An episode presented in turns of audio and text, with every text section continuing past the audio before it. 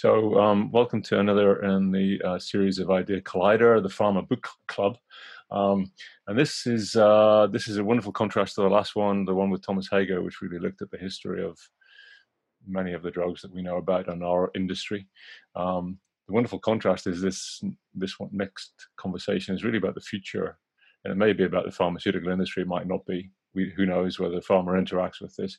But I'm delighted to welcome Jane Metcalf. Um, uh, and Jane was the founder of Wired Magazine, or one of the founders of Wired Magazine, and, and I'm going to say is on to something even more interesting now. So, J- Jane, could you tell us a little bit about you, about Wired, about Neo.life? Sure. Um, yeah, thanks. Well, first of all, Mike, it's delightful to see you and hear you. And thank you so much for letting me participate in your amazing collection of authors and um, and editors. I mean, your book club is kind of extraordinary. Um, can't believe how many books you read. yeah, um, well, it's uh, it, it, it, it's a spur as well, right? And, and actually, I realized just how much I enjoy doing it. But the the wonderful news is how many great books there are. So yeah, I, I, I agree. Good point there are a lot of good ideas out there. There's some bad ideas out there too, but hopefully the good ideas will win the day.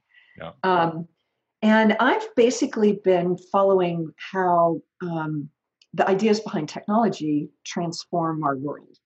And with Wired, we watched um, various technologies basically for, for human computer interface and interaction um, sweep the planet. And we called it a digital revolution.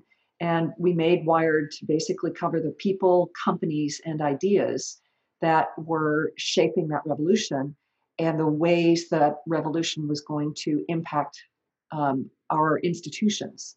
And so we talked about transforming the workplace, we talked about transforming the marketplace, the financial markets. Um, you know, we talked about education and entertainment and communications and design and you know, eventually, you know, civic engagement um, as you know politics went online. Yeah. And you know, at a certain point, um, the revolution was over, and we won. We declared victory, and what was cult became culture. And um, you know, our little pirate ship, uh, which was Wired magazine, you know, became a flagship, which yeah. was owned by Condé Nast, you know, one of the finest magazine publishers in the world and uh, and we moved on. And I kind of lost my enthusiasm for the digital revolution as things became a, just about making money and about getting people to click through or stay longer or buy more stuff. You know, it was no longer the dreamers, you know, thinking about transforming society. And I got involved in the food industry. And I'd always loved food and farming and that sort of thing. And I began to think about um, uh, food as medicine. And uh, that was timely because suddenly I had elders to take care of. Um, and that thrust me into uh, the middle of, you know, the Alzheimer's pandemic and the, uh, the, the mental illness pandemic in this country. And so I started thinking about neuroscience and what the leading edge was and who the experts were. And, you know, was there really no better course than the ones the doctors were laying out? were there no better drugs than the ones you know that they were administering it and you know i began to look at the legal and the social and the financial implications of mental illness and alzheimer's and i began to think about um, the need for another revolution. Um, you know three and a half, three point six trillion dollars spent on healthcare. We know at least 30% of that is wasted. You know could we possibly agree on which 30% huh, you know um, so I began reading and going to conferences, and all of a sudden I thought, there is a revolution underway. And I met extraordinary people who reminded me of the digital revolutionaries that I'd met in the late 80s and early 90s, in that, you know, they have incredible skills. They have, unlike my computer friends, they have many, many, many years of very specialized training. Uh, and they have big ideas about how they can transform you know the medical world but more more intrinsically more found, fundamentally how they can transform human health yeah. and so i said wow i can't believe i've got another story of the lifetime you know and i declared a neo-biological revolution and started a, a new company to track it and um, well I'm, I'm, I'm pleased you did it was because I think you know you, you, were at Wired when I used to think it was an interesting magazine because it covered a bit like Rolling Stone, right? It kind of lost its its it, it, its way along the way, or maybe I grew out of it or something. But I, I, I echo everything that you're saying, and I think the the interesting thing is how little pharma is interacting with that world that you're describing. You know, as you're describing the dreamers and the thinkers and the uh, um, you know, so I, am interested in, I mean, certainly this book, which I'm going to ask you, is also a physical book, right? You know, in, in this in this new world, it's a beautiful physical book as well. And I think that you know, I, I, I, I admire your dedication to photography and art and and writing uh, in in here as well. Could you give us yeah. something, uh, yeah. some inspiration for it? Yeah, I mean, um, I I uh, when I first started Neo Life, I thought these are really important ideas. They can't just fly through your inbox. They can't just be, you know, one click and the idea's gone and you'll never find it again and you forgot about it and whatever. It's like this stuff needs to be grounded. Hmm. And I realized that a lot of the science and technology that we are reporting on right now is foundational. You know, a lot of things. This is like the sedimentation layer that Jeremy talks about. You know, it's like the science and technology that we're laying down right now is going to be the foundation that all the rest of it is built on. You know, the, the neural networks and the machine learning and the artificial intelligence, you know, the new layers of understanding of, uh, of the human immunome with the vaccines that we layer in, you know, the, the, the hacking that we do around longevity and our health, you know, that's a, another layer. And all these things will become, you know, it'll, it'll continue to build until things get better. But you know, the history of this is important. And I thought I need to tie these ideas down to a page. You know, and I want remember, you know, in the Wired days, I would carry the magazine like this, not like this, mm-hmm. right? I would carry it with the brand facing out, and everybody wanted to be seen carrying Wired magazine because it meant I'm hip to the future. I'm all about change. I'm all about making the world a better place. Yeah. And you know, we don't have those badges in digital media. And, you know, if you want to signal to the people in your waiting room, you know, that you are a change maker and that you are thinking about the future and that you were planning for a better world, you know, I thought if you had this beautiful artifact from the future, you know, this bright and shiny thing, um, the people would go, What's that? You know? Mm. And I find as well that art is a really good way to take people outside of their day to day. And, you know, it's a great way to meet people, it's a great way to start a conversation. Um, and it's a really good way to make people uncomfortable. Mm-hmm. And, you know, I think that's part of what we need to be doing is making people uncomfortable. Um, not because I like to torture people or pull the wings off of flies or something, but you know, if you're buzzing around doing the same thing and not getting different results, or worse, getting declining results, then we need to take you outside of that comfort zone and expose you to provocative ideas hmm. um, just to see how that can help transform where we are. And it's, a, and it's such an interesting period. Uh, I was reflecting last week listening at the Fortune meeting to Niall Ferguson, you know, the um, you know very famous I want to say futurist, and he's saying that he's got around to reading science fiction more these days than than, than, than just medicine or anything historical, because actually science fiction explores some possibles in a way that people are often uncomfortable doing now. And in, in a way, I'm going to paint your book as a kind of science fiction, um, you know, set of possibilities. Um, and I think that discomfort comes through it. But just to contrast this with the Thomas Hager conversation, he talks about this kind of golden period in the 50s and 60s when I think observation was often more useful than just rational thought and processing. And I think what you just laid out in this book, I think, is is a collection of of thoughts about what might be possible. And some people will make connections that others won't. Some people will observe some things that others won't. Um, but maybe you know, tell tell us a little bit more about the, the kind of structure, how you went about, you know, building this, um, you know, this this series of chapters. So I want to pick up on two things you said there before I answer your question. um, going back to the science fiction thing, um, so there is some flat out science fiction in the book. Yeah. Um, but there's also scientists basically thinking forward hmm. to you know a, a, vision for humanity, um, which isn't necessarily I wouldn't necessarily call it fiction. It's more, um, you know, visual visioning sort of stuff. Yeah. And to me, it's really, really interesting how important science fiction writers have become hmm. to corporations trying to grapple with what the future looks like.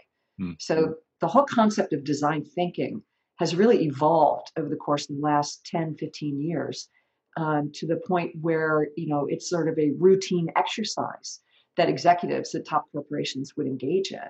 And, you know, what better way to lead your organization forward than to think forward to a future 25 or 50 or 100 years from now, and then back it out to, therefore, what do we do today? Yeah. And, um, and to me, and, and so that's why science fiction writers are increasingly being invited in to build worlds yeah. because that's what they do. They're world builders. So they build these worlds and then they basically leave them in the hands of the management team to figure out okay if that's where we're going what do we do today and i find that incredibly exciting yeah. to me that is the very definition of progress yeah. so um, you know i like science fiction both for fiction but i also like it as a as a literally a business productivity tool yeah. strategic yeah. set, set, set, of prototypes against which we can you know gauge whether our ethics are right are right at the moment or our processes yeah well and i like the way you say whether our ethics are right at the moment right? Because our yeah. ethics going to change as the technology changes. Yeah. Um, and then the other thing you said was, um, you know, that medicine has been about observation. Mm. And, you know, what is the difference between a biologist and an engineer? And, and a biologist is observing um, and discovering reality. An engineer is reverse engineering reality. They're pulling it apart and trying to figure out how it works and then put it back together again. I mean, all these engineers and computer scientists start off a conversation about, well, tell me about your childhood. Well, I pulled apart the radio, and then it was the TV, and then it was, you know, whatever. And so, what's really interesting is, you know, the combination of that too, um, yeah. and increasingly giving um, technical tools to biologists so they can pull DNA apart, so they can pull a cell apart, so they can pull um, you know a virus apart and break it down into its constituent components and yeah. you know figure out where it's going what it's doing.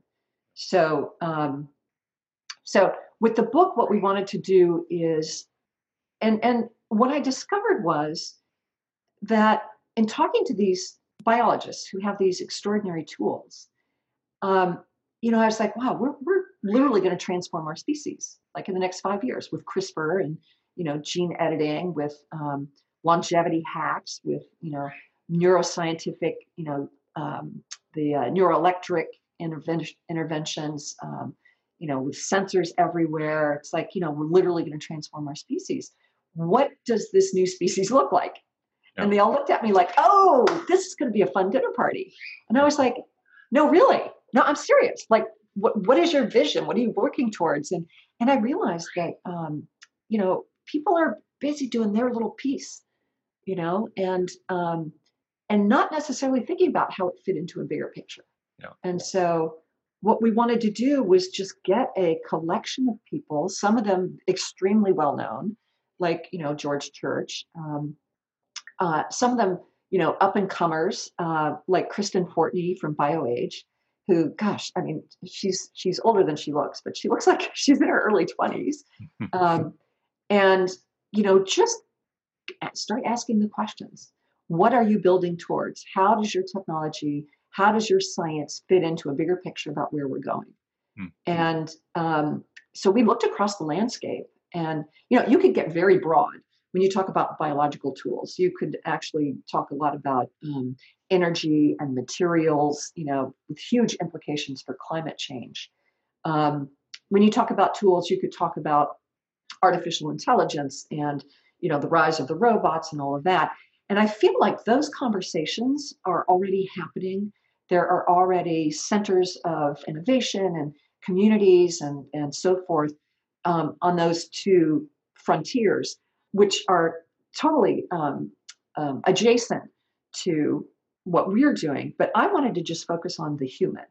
Um, you know, this like messy, complicated, hard to understand, leaky, you know, um, but constantly evolving um, Homo sapiens. And so, um, so yeah, so we we selected people um, across all these different domains uh, and asked them, you know, what's your vision for the future of of our species.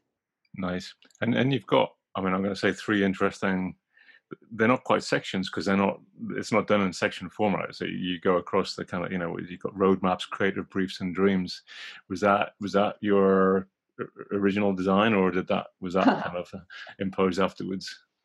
Yeah, not so much the original design. Um, you know, we kind of let the the, the community um, give us their visions and then we said, all right, how can we make sense of this? We did not guide them or direct them.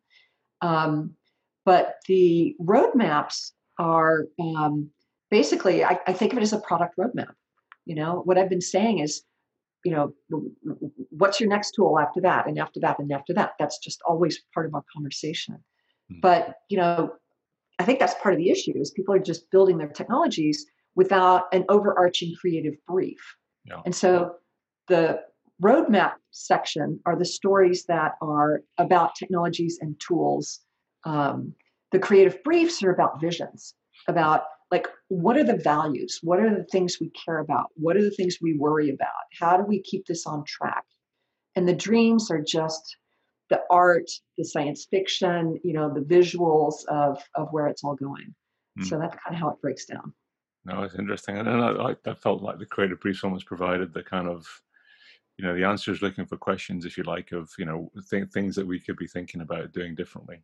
Um, and, I, and, I, like the way that you began with you know you call it a manifesto in the book.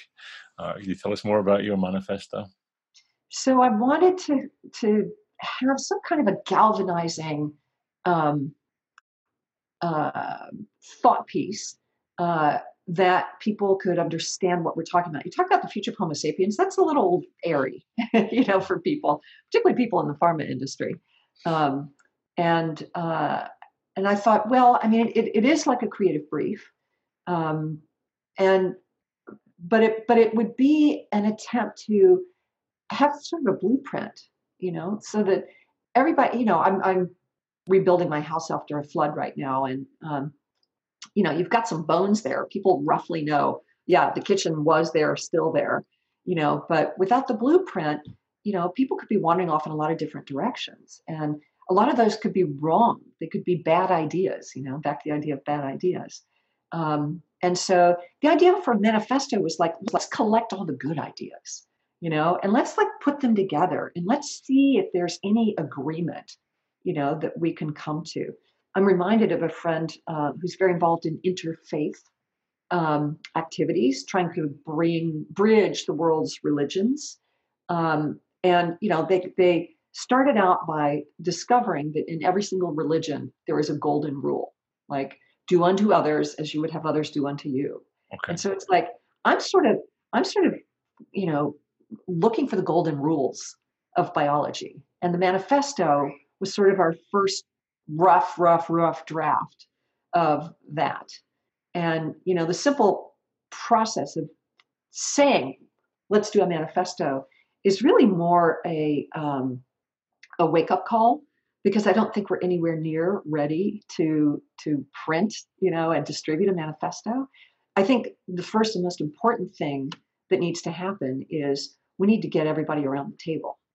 And that would be a very large table. Mm-hmm. And so, you know, my goal with Neolife is to basically go into different communities around the world and um, and start having these conversations. Mm. You know, what is your vision for the future of Homo sapiens? And let's talk about how that's not only different from the vision from this group over here, but let's find the things that are in common and let's yeah. let's champion those. Let's yeah. promote those. Let's distribute those and that parallel with Wired, I think, is is there, right? You know, because you were writing at a time when no one really knew what was going to happen with the technology, um, but everyone had a wild idea about what it might do, and then that, you know, there was some, you know, something emerged from that that was, you know, some of it was expected, some of it was unexpected. I think that the, you know, these roadmaps, I think, are probably the same thing, which is, you know, we're all talking about these remarkable adjacent technologies, but actually there there are very few people who've got a a way to stitch them together into something bigger or more potent or, or, or whatever at the moment. Yeah, and I think that's a big problem in medicine. Um, you know, which is different from um, you know cyberspace right cyberspace everybody's building it you can see what they're building and it's you know pixel by pixel you know bit by bit we have this you know messy thing that's evolved over tens of thousands of years you know that's in conjunction with a much larger you know biome that's evolved over millions of years. And so you know these are very intricate uh, relationships and the sedimentation level here is like profound. And so um, it's not simple and we can't be arrogant about it you know? We have to um, we have to be very very humble even as we with our bravado you know start doing gene edits you know? Yeah. So it's a it's a really interesting tension yeah. and you know the question is like with the vaccine conversation you know how fast do we go you yeah. know we've got new tools we've got new platforms we can have new protocols we could skip a lot of steps right now you know we could advance a lot of technologies right now because the whole world is focusing on one problem what an mm-hmm. enormous opportunity you know and there's like collaborations happening there's like open source you know people are sharing their data. Nobody's grabbing the intellectual property you know. There's a bunch of people who have ip We're trying to race to the finish line but it is this glorious moment. And you know mm-hmm. how can we take advantage of this to really um, shed the processes that aren't working for us you know? Yeah. Yeah. It's well it, i think it's a it's a really interesting moment uh you know, a conversation with Thomas Hager, he said, look, if he was doing the book now, he would be writing a chapter about hydroxychloroquine. You yeah. Know, and because, you know, maybe we have fumbled the ball there as well, which is, you know, the, the, the amount of study it's had probably doesn't work, but we don't know that it doesn't. And we just think that it doesn't. Um, so all of the great adjacent technologies, all of the great collaborations, and actually politics is getting in the way of of whether we we do or don't uh, agree on whether a drug works. So this is something I'm really interested. I'm so happy to hear about your um, about your podcast and about this book because um, I, I really don't know enough history of drugs, and I don't know if there's ever been quite as political a drug as this. I mean, I know smallpox vaccines were very political, hmm. um, but you know, I would love. Pills and, yeah, yeah, yeah. What's that? Contraceptive pills, I think, would probably be the closest. Right. Yeah. Right. Of course, that's not you know, it, it's solving a problem, but it's not curing a disease. Yeah. But yeah. yeah, so I'm super interested in how hydroxychloroquine became so, so political. Yeah. Um, you know, and you know, the remdesivir thing is another question altogether. It became political because of buying the forward production. Right. Um, so in that sense, it became political. But the drug itself, you know, wasn't political. Yeah, yeah. So I mean, one thing that struck me through this book is this explosion of possibilities, and in the middle of it, you've got you know just to come back to that conversation, these kind of dumb humans trying to make make our way through it. Um, you know, if, if you were to look back over, let's say, 20, 30 years of, uh, you know, technology and biology and, and so forth, and then look forward 30 years, do you think it looks more like the last 30 years or do you think it looks different? Oh, that's such a good question. Um, I, I think uh, it's entirely possible it will look very much like the last 30 years unless we do something differently. Hmm. So the question is, do we want it to look like the last 30 years? No. no. Um, you know, I think what we saw was um, a lot of exponential growth and change. Um, and a lot of it was done without a lot of cohesive planning. Yeah. You know, things sprouted up and everybody would, it's like the first grade, you know, soccer game. You know, everybody runs over there because that's where the ball is, you know, and then the ball's over here now. And, yeah. um, you know, I just, I think all the time about the difference between the digital revolution and the neo-biological revolution, about um, you know, the risk um, factors, about the structural um, realities, about um, the regulatory differences. And, you know, it's clear that um, biology and medicine could do well to have a lot of that regulatory and infrastructure lifted. Um, you know, do we want to pull the top off completely? No, because I think it is very different. And I think we've seen i think the 30 years that have passed since you know we declared the digital revolution i think mm-hmm. we've seen what can go wrong mm-hmm. and um, what i worry about are you know people who think the business model needs to be figured out before the innovation is launched, uh, before the discovery is developed, um, because that seems like a way to shut things down. You know, I've been to uh, CRISPR conferences where the ethicists are like, I think we just need to stop. You know, let's just stop and have these conversations. It's like, there's no point in having the conversations if we stop. The conversations only make sense as we go, as we develop this. Yeah. Um, and on the other hand, we also know that if you don't imbue a technology right from the start with your values, um, it's very hard to go back after the fact and re-engineer inclusion, you know, or diversity, or um, uh, or some other kind of value. So, I do think this is a really important time to be having conversations across all of these domains. You know, starting with let's make sure that geneticists are talking to the neuroscientists, neuroscientists are talking to the longevity people, longevity people are talking to the, you know, microbiome people. You know, let's at least start having those conversations. Yeah. Um, and then we need to separately layer in the sociologists, the anthropologists, the ethicists, the religious leaders, the indigenous leaders, um, you know, and and we can talk about these things on in terms of national boundaries, but the virus knows no boundary. Right. And you know, we know that Chinese genetic engineers um, think very differently from American genetic engineers. You know, there's the famous case of uh, of the conference where um, the Americans were talking about um, how difficult it is to be able to judge on behalf of a family what is or is not a viable, you know, embryo. Um, and they were talking about the example of the deaf community, how deaf parents would welcome a deaf child into the community and they would share the rich language and culture of, of being deaf. And the Chinese scientists are saying, well, yeah, we, we wouldn't implant that. You know, that that's non-viable. Why would you do that? So, right. you know, these these conversations should be happening and yeah. people should be making their own choices, but um, we have to acknowledge and respect those differences.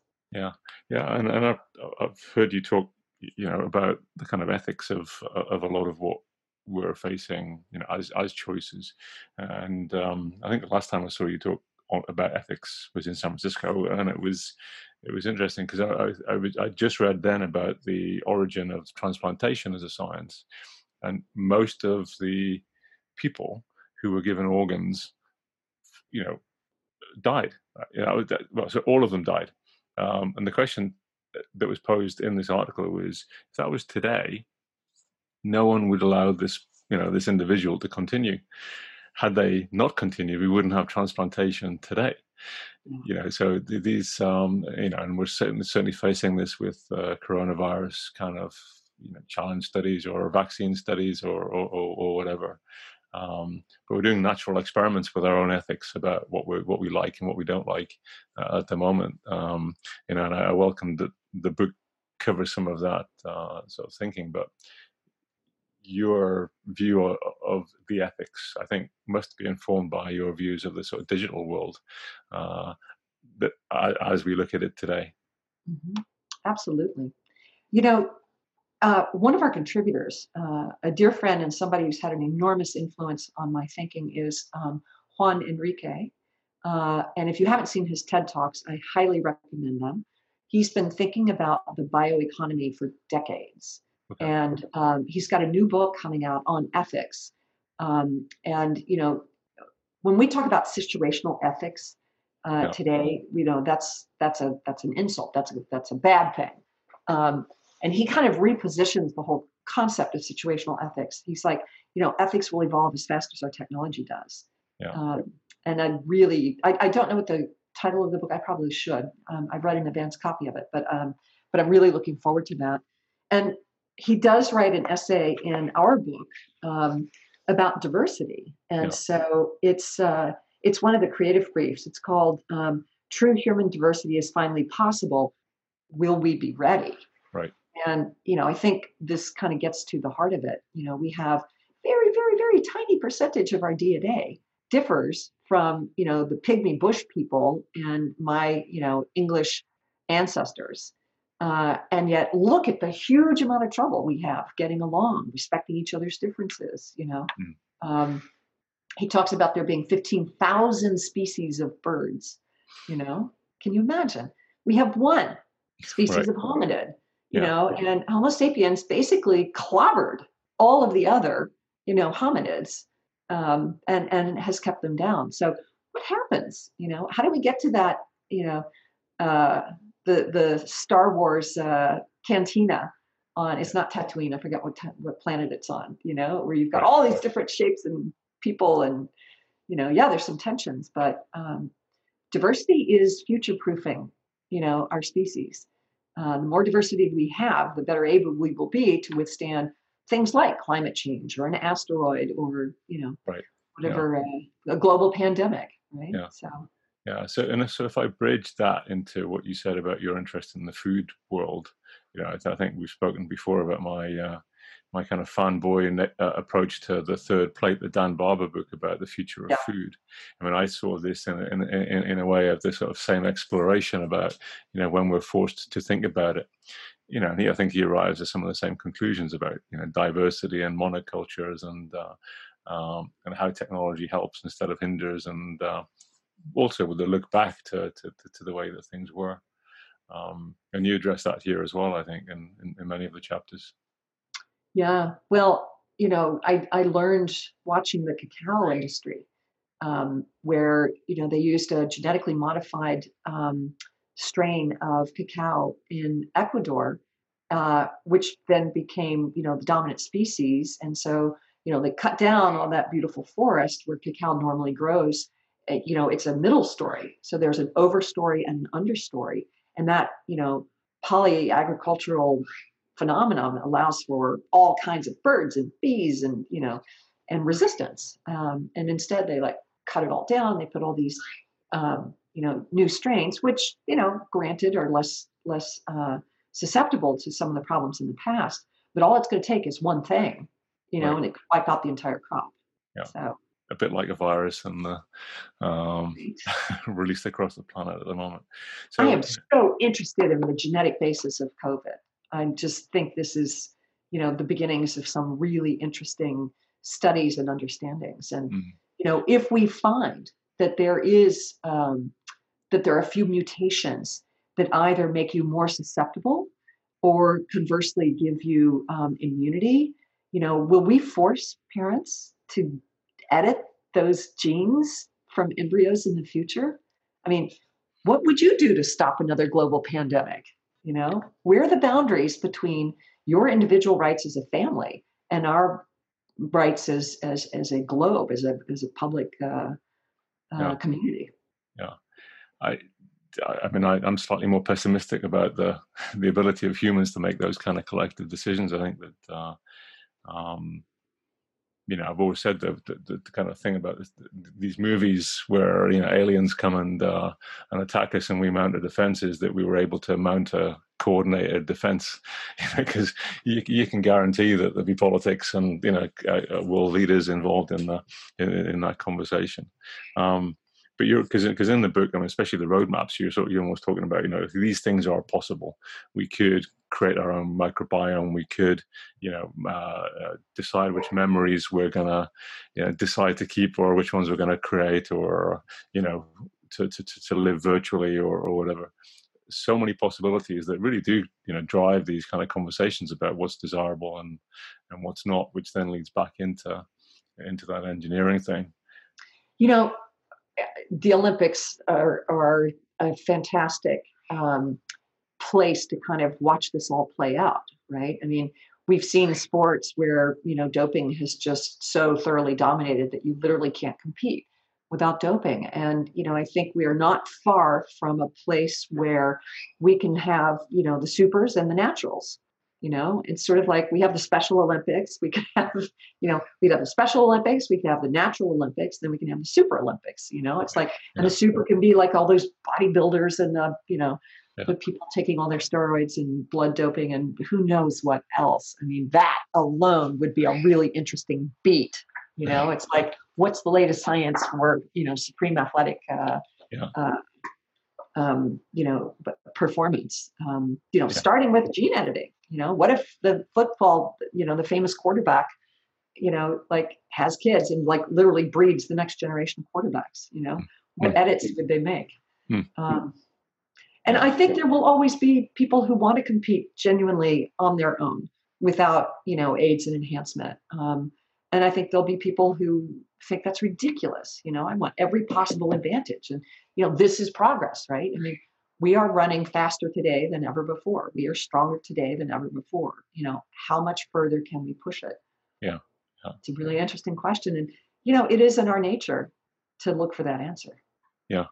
Well, I'd say, I, I think probably the, you know, my conclusion from the book was really it raised more questions than answers, which may not have been what the authors intended, but certainly, you know, across the piece, you start asking yourself questions um, as you read the different perspectives and you read the different what ifs and the, and the different possibilities and, and, the challenges of, of doing it.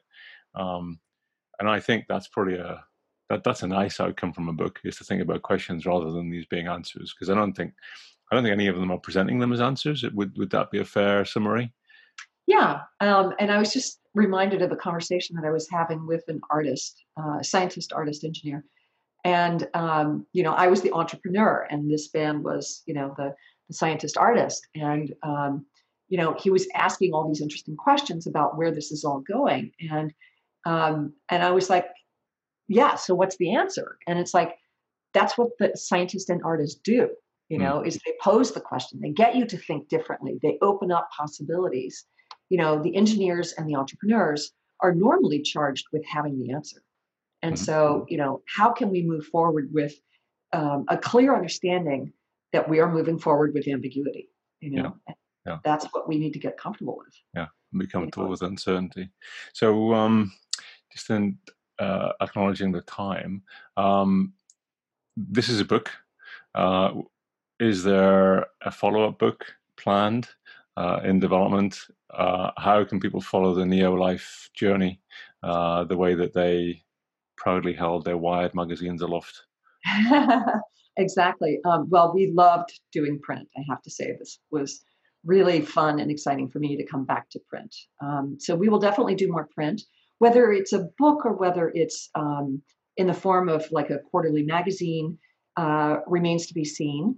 Um, you know, we sort of, of all the topics that we cover, the future of our species was the broadest take on it. And it was sort of, you know, what we wanted to lead with. But we would like to go uh, more deeply into each of these areas the future of food and longevity and artificial reproductive uh, uh, technologies, you know, all those sorts of things. So there'll definitely be more print from us in the future.